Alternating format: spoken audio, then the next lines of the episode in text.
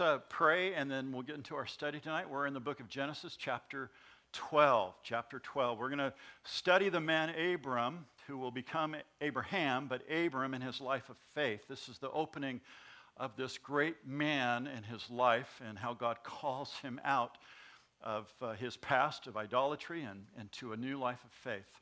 Let's pray. Father, thank you for the word tonight. I pray that you would teach and instruct us. And thank you, Lord, for the trip that we took last week, the safety we had, and all the things that we learned. Thank you for my new grandson and Eric. We pray for his, a blessing in his life, Lord. Thank you for his worship leading uh, skill and leadership. Bless him, Lord. And Yvonne, as she recovers now and, and becomes a mom. Uh, Lord, we just thank you for life. And we thank you for precious little babies. And we thank you for the study of Genesis that really helps us understand that you're the creator of all. Lord, bless us tonight as we open now your word. In Jesus we pray. Amen. Okay, I told you that when I went and saw the Creation Museum, I, I took this lecture. A large lecture hall, seats probably over a thousand people with TV cameras, and Ken Ham does all kinds of media events from that room. And they had this lecture that you could take. So I hustled through part of the exhibits and got to this lecture with about maybe about 300 other people. But it was this Dr. Georgia Purdom who was speaking about the human genome. And here's what ties it in to our study. If you've been in our study for any length of time here, uh, you know that we um, looked at Genesis and the creation of the world and creation of man. And then we've gone all the way through all these chapters, through 2,000 years of history. We got to Noah and his family. Noah had three sons. His three sons had three wives, no children when they got on the ark, but there were three women uh, on the ark along with Noah and Mrs. Noah. We don't really know what her name was. Actually, there is, uh, uh, Ken has some other writings that, what was her name, Esther? He came up with her name as, uh, oh, I can't remember what her name was. But, but anyway, uh, she's not named in the scriptures. But these other three women, now this is really interesting. When, when Dr. Uh, Purdom was doing her, her uh, presentation, she shared this kind of intellectual word. It's, it's mitro, uh, mitro, pardon me, mitochondrial DNA. Mitochondrial DNA. You can Google that if you want to. Mitochondrial DNA is something a woman only has in her cell. Men do not have mitochondrial DNA. And guess how many types of mitochondrial DNA there are in the world? There's three. We're descendants of Noah's sons, Shem, Ham, and Japheth, and their three wives. Kind of interesting, isn't it? But there's so many things like that in science. But when a Christian like this Dr. Purdom has applied everything she's grown up with in the Bible and the Scripture and the Holy Spirit, and now she's learning science. And when science and the Bible meet, you get an explosion of knowledge and information. And it was wonderful. I can't even go into the lecture, it was way beyond me, but it was wonderful to sit there and get get uh, uh, uh, educated by her. But anyway, if you have a chance to get there, go to Kentucky and see this. It's a fantastic thing. Now, in our Bible study tonight, in Genesis chapter 12, is kind of where we are. The first 11 chapters of Genesis really explain the beginning of everything. So we're seeing the beginning, beginning, and now we're seeing the beginning of faith through this man called Abram. We've seen the, the beginning of creation, the fall, in Genesis chapter 3. We've gone all the way from Adam to Noah in, in what I believe is right about 1,800 years. Then there's the ark and another 100 years, about 200 years. You have Babel, and, and uh, you have this new generation from Noah all the way through Abraham. The seed, remember the seed back in Genesis uh, chapter 2 or chapter 3? The seed uh, of the woman will crush his head. So this seed is coming. And so you see this theme, this redemptive plan of God that he originated at the original sin because he loves his creation, man. He loves us. And so he's made a way. It's called redemption. And this lineage of seed, we're seeing it, we're, we're following it through Noah, through the righteous family member, Shem, not Ham. Ham was bad, right? Shem was good. From Shem, we get the Semites. From the Semites, we get we have Abraham and the nation and the promises that we're going to read about tonight. So there's, the, there's kind of the connection there. So we're, we're in this second phase, really, the first 2,000 years. Then we have the next 2,000 years from Noah to Christ. And then it's been a couple thousand years since Christ came and died, right? And we're in this, the end of this period here. Um, well, I don't know how long until the Lord comes. Come Sunday morning, we're going to talk about the rapture. You'll get some more information about that this Sunday morning. But, but we're in this, this period now. But that's what we've looked at so far. The first 2,000 years of history, Adam to Noah. Then now we're in Noah's time. And from Noah, Shem. And from Shem, Abraham, or Abram at this point in time. That's kind of where we are uh, in our study. Throughout the scripture, Abraham, or Abram, as you'll see, his name's going to be changed later, but his name is Abram here. Abraham is the most important person in world history. And I say that, listen, think about this. Jews see him as the father of their nation.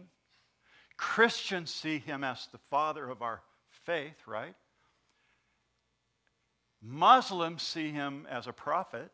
Everybody sees this. Half, over half the world sees Abraham. He's a great man. And so when we get to Abraham, we, we, we stand up and, and, and uh, pay attention. He's a giant of the faith for us as believers. His name appears 230 times in the Bible, 67 times in the New Testament. This is a very important man. We need to understand who he is. Throughout the scripture, Abraham is presented, again, as this great example of a man who lived by what? By faith. And it was his faith that was accounted to him as righteousness, just the same for you and I. He looked forward to the Messiah coming. We look back because Jesus came. Our righteousness is, it comes by faith, just like it did with Abraham. Let me show you a couple scriptures real quick. Hebrews 11, 8, and 9. By faith, Abraham obeyed when he was called out to go to the place which he would receive an inheritance. We're going to read about that tonight. And he went out not knowing where he was going. By faith, he dwelt in the land of promise, as in a foreign country, dwelling in the tents with Isaac and Jacob and heir, uh, heirs with him of the same promise. By faith, there's that important component there. And then James, New Testament scriptures here, James 2:23. And the scripture was fulfilled which says, Abraham believed God, and his belief was accounted to him as righteousness. No one sees God unless they are what? Righteous. You can't see God in your condition. You need to see God washed, cleansed, made righteous, and we're made righteous by faith, by believing in Christ so the scripture teaches. There's another verse. Uh, so it's, it's really, really important to, for us to understand that. So the life of Abraham, when you look at his life, and we'll, we'll see a little bit of it this week, we're going to look at more of it next week, but his life is an example for us to how to walk out our life as Christian, as believers, by faith. It's one of the hardest things you'll ever do, Christian. The hardest thing that we do is it, we encounter, we come to Christ, and, and there's, there's joy and there's excitement about a new life in Christ, but we still have problems. There's still sickness in the world. And I do not believe what some believe that when you come to faith in Christ, that if you're really faithful and if you really believe that God will give you perfect health and He'll give you perfect wealth, that is not what the Scripture teaches. What the Scripture teaches is, is what Jesus said. In the world, you will have what? tribulation. That's, but, but it's how you walk through the world. That's, it's all about walking through the world. And when you come to a tribulation and how you deal with it, if you're a failure at it, God will bring something else into your life to make you better, to help you grow. And the best example of that is who in the New Testament? Paul. Paul. God, take away the thorn in my flesh. I don't want it. He prayed three times, and God said, uh, Excuse me, Paul, I've given you that thorn because you were a fathead and you were going to exalt yourself beyond measure. And so I gave you this so that, that in your weakness, I could be God in your, your pain. You would realize that I'll get you through it. And so Paul says, Oh, give me more pain, Lord. Give it to me. He, he had the right attitude.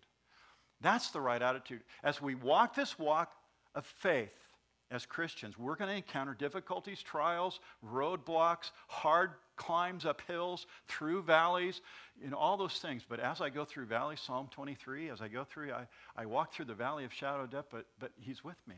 He guides me, He leads me. That's the truth of the scriptures. The other is not a truth at all. The other, that you're supposed to be healthy and wealthy, and if you're not, you don't have faith. That is not what the Bible teaches. There are people that teach that. It's unbiblical. But here we have this great example, Abram. That's why he's so important. We need to pay attention to who he is. So that's why we study Abraham's life. I call him Abe every once in a while. I'll slip. Abram, Abe, Abraham, all the same person here.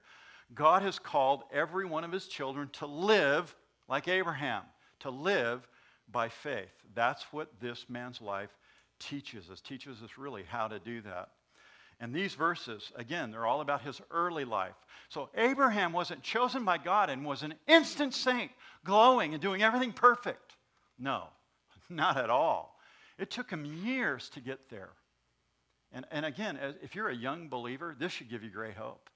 And as I read this, I look back at my life and go, what a blow it, what a loser, what a problem. I mean, I, I made bad mistakes and bad decisions and bad choices in all those. I didn't trust the Lord. I was walking by sight. And then God has worked in my life, and I'm not perfect. I still fail. But I've learned through those things. And the grace of God is so sweet. And the love of God ushering you through those, those times. And you look back at those really hard times, those difficult days, and you see how the grace of God sustained you. And you're like, God, thank you. I can face anything now. I can, get, I can get to that place that you want me to be. And so that's what we learn when we look at Abraham's life. But in his early years, in his early years, he was really a sinful man. Again, if you look at chapter 11, look in your Bible at chapter 11, verse 27, this is how the Lord found him. He lived with his father Terah. They were worshiping the moon god in the Ur of the Chaldees. That's why they were there. And all the people were corrupt. Remember, it was just a, a few hundred years after they, they got off the ark and the world was populated and, and they were, thought they were big and bad. And God looks at them and says, Oh, here we go again. I can't destroy them. I promised I wouldn't do that. There's a rainbow that reminds me that I'm not going to do that again.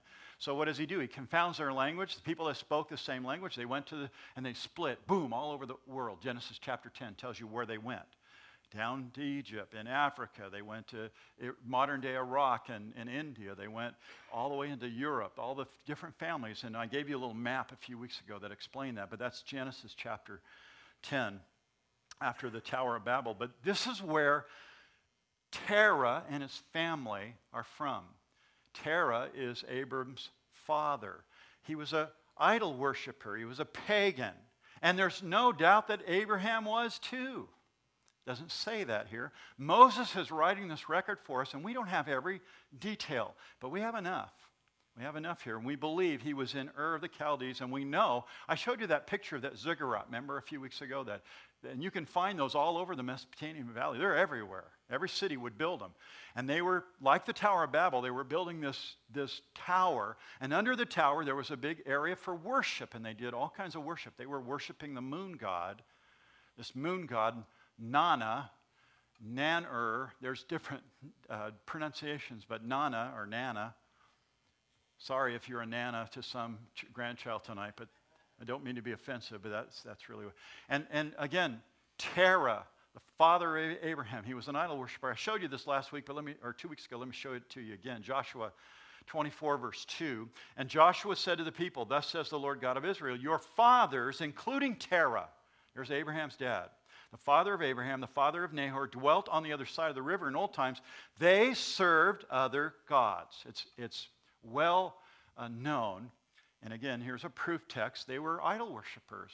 Terah and his family, Abraham most likely, was they were pagans. They worshiped the idol. Now, this is why God calls Abram out of Ur. He wants him to get away from idol worship and away from all that paganism.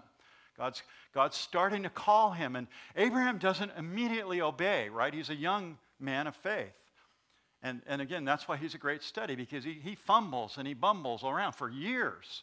until his dad dies.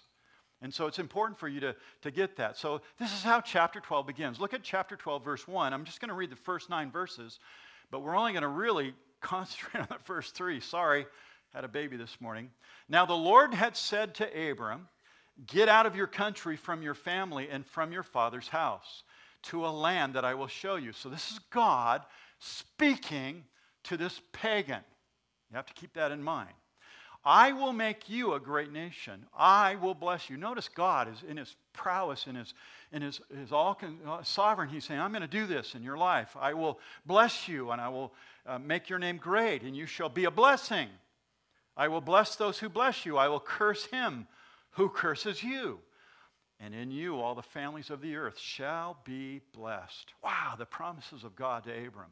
So, Abraham departed as the Lord had spoken to him, and Lot went with him. And Abram was 75 years old when he departed from Haran.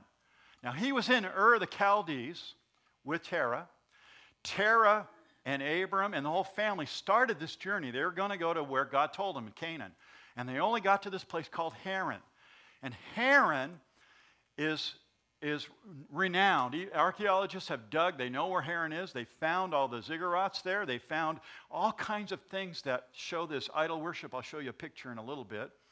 But they got to Haran and they stayed there. They stayed there for years until his father died. I'll make some more application about that later.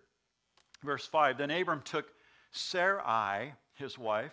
Remember, her name was, she was named after one of the pagan goddesses, Sarai. That's why God changes her name to Sarah later, and it gives Abram a new name, Abraham, later, and we'll get into that later as well. But he took Abram and Sarah, his wife, and Lot, his brother's son, and all their possessions, and they had gathered the people whom they had acquired in Haran, and they departed to go to the land of Canaan. So they came to the land of uh, Canaan, verse 6. Abram passed through the land to the place of Shechem, as far as the terebinth tree of Moreh and the Canaanites were in that land. And the Lord appeared to Abram and said, To your descendants I will give you this land. And there he built an altar to the Lord who had appeared to him.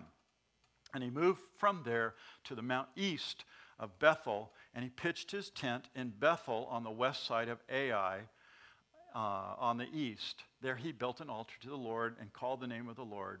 So Abram journeyed going on still toward the south. So a real quick side note when I was in Israel back in February with our group, guess where we went? We went to a place called Tel Dan. That was one of the first places in the north of Israel. It's way up in the north, where if you look at a map, you have Ur of the Chaldees, south, modern day, uh, down near Kuwait. He travels all the way along the river valley up to Haran, which is up in Syria. He ends up coming down to this place called Tel Dan. We were in Tel Dan. There's a gate there. They're flying all kinds of. That's where Abraham first went. When you go to Israel, you get to go to Tel Dan, and you're walking on this ground where Abraham was. Pretty cool. There, it's, it's, a, it's, a, it's a wonderful place. Again, I'm just making a uh, identification here. But here's, here's going back to verse 1, here's the first point. He was given a call to depart. He was given this call to depart. He, God's covenant and Abraham's call is in these verses. But he was given this call to depart. Now the Lord had said, verse 1 to Abram, Get out of your country, from your family, from your father's house to a land I'll show you. Now we're not told how this call came to Abraham. Moses is just telling us, inspired by the Holy Spirit, what to write. The Holy Spirit tells him that, that Abraham was told, God told him. We don't know where he was. We believe he was in Ur. I'll show you a proof text later uh, on that. But God spoke directly to Abraham, and he told him to leave everything behind. And I've already given you evidence to why he should leave it all behind. It was, it was pagan, it was idolatry. God was separating him from that. But God spoke to him, and he tells him to leave everything the region, the religion, and the relatives. He tells him to leave all those behind. So the question again is why? Why did God do that? God is going to promise him, as we've read in verse 2 and 3, God promised him very a, a lot of things. He's going to make him a great nation. He's going to give him a great name. He's going to do all these things. But first, God has to take him out of idolatry. Can you just apply this to your life a, for a moment? That God before you were in Christ, before you believed, you were in the world. You were in a, a condition apart from God. God's calling you, God's working in your life. And finally, you believe in Christ. And He calls you away from all of those things. And, and all of you have different baggage in this room. All of you know what I'm talking about. Those things that were sin, those things that were wrong. And He calls you out of that. That's, that's the picture that we get here. And let's follow Him with that mindset because it's in Abraham and his walk of faith. He's, he starts out bumbling and slow like a baby Christian, like a new believer. And he learns and he grows and he puts his faith more and more and more. We're going to see that over the next couple of weeks, how Abraham really becomes a man of faith and a great example for us as a man of faith. But God first has to call him out of all those things. Back in chapter 11, Terah, his father, they went, get to Haran. Again, look at verse 31 of chapter 11. Terah took his son Abraham and his grandson Lot, the son of Haran, uh, and, and his daughter in law Sarai, his son's Abraham's wife, or Abram's wife, and they went out of, with them from Ur of the Chaldeans to go to the land of Canaan. They came as far as Haran. They stopped there. Why did they stop there? There's a lot, there was a lot of, of uh, opportunity to make money. And we know that they had money and they had goods because they take a lot of people from Haran toward Canaan uh, something that he shouldn't have done, but Abram does that. So he's, he's got wealth. He stayed in Haran. They made money off the moon god there, is, is what most scholars believe. So they stayed there, they dwelt there. That's what chapter 11, verse 31 says.